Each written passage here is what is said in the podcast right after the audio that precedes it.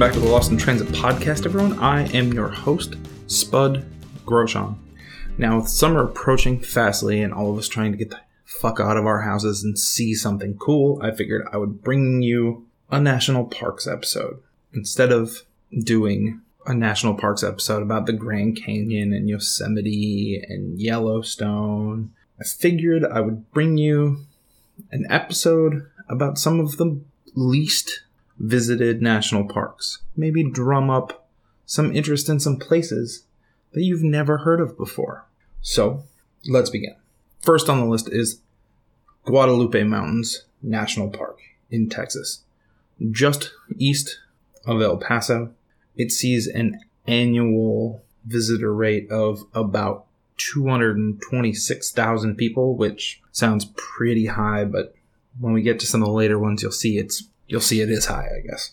Now the Guadalupe Mountains have four of the tallest mountains in Texas, and the intrepid traveler will try and hike the Guadalupe Peak Trail to get a stunning panoramic view of the park. This desert park also boasts over 80 miles of hiking trails. It is popular for its flora and its fauna, and the same mountains are shared with a park 35 miles away called the Carlsbad Caverns National Park, which is another one of the much more popular parks.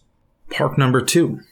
Park number two is the Congaree National Park in central South Carolina. The Congaree National Park, the largest section of old growth tree hardwood trees in the US. It sees annually about 160,000 visitors.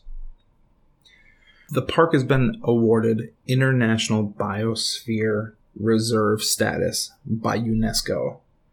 The park is notable for its canoeing and kayaking, which you can rent in Columbia, South Carolina. And there is a water trail marked with signs down the Cedar Creek that you can take your canoe and kayak down. There are also over 25 miles of hiking trails and 2.4 miles of boardwalk. Yet most of this park is swampland. Park number three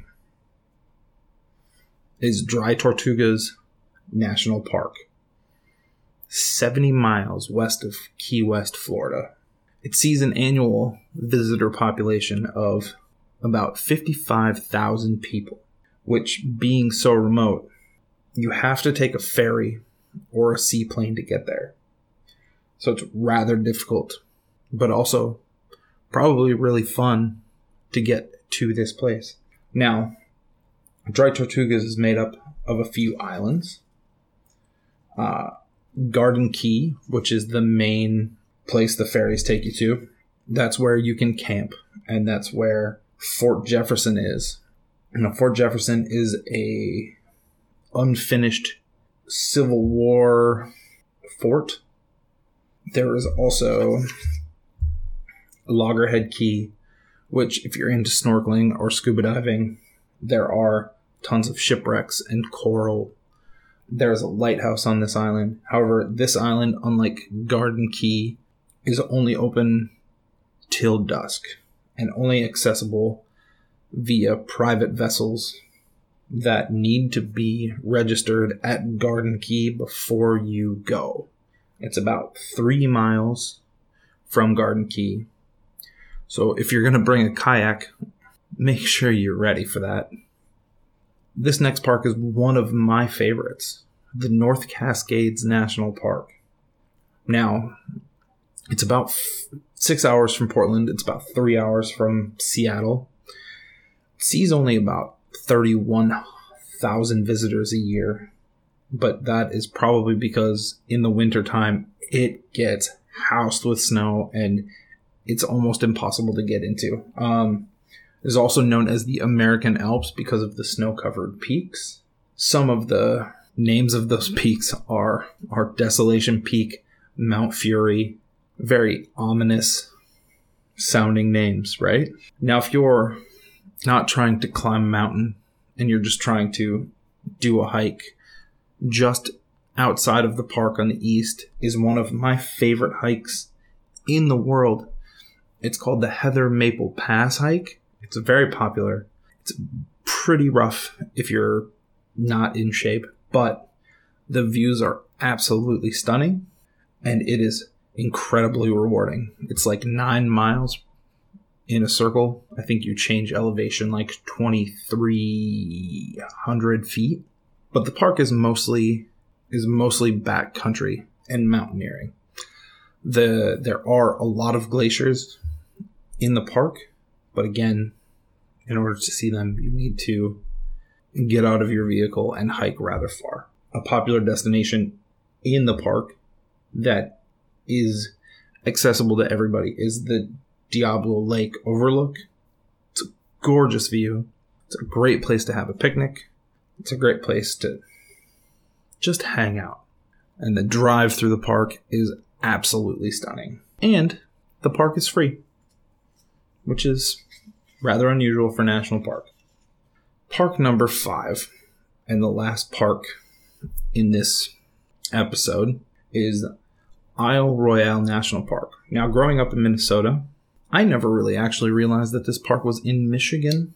I always assumed that the island was closer to Minnesota and it was part of Minnesota, but upon doing research and such, I realized, well, I'm an idiot. Um, so yeah, this is a place I've wanted to go for years, and I think my brother may have finally gone.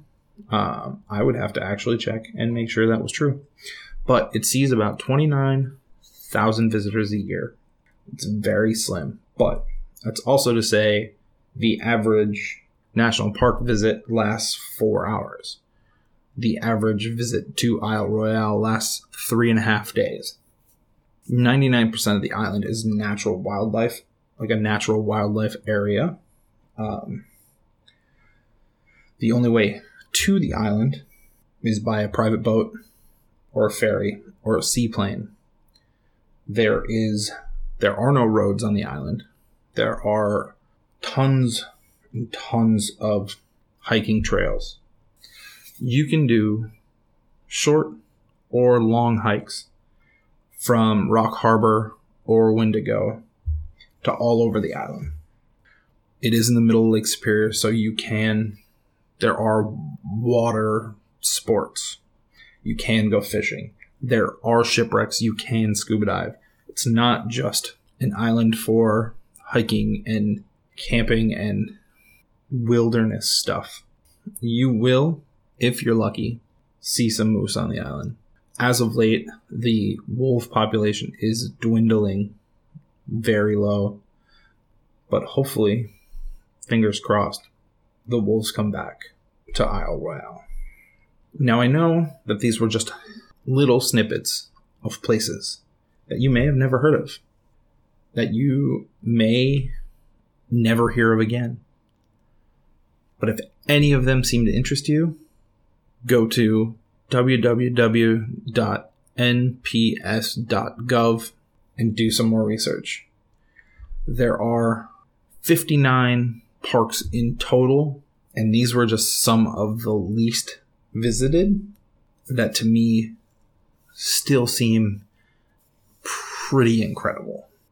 Follow us on Instagram at Lost in Transit Podcast shoot me an email at lostintransitpc at gmail.com.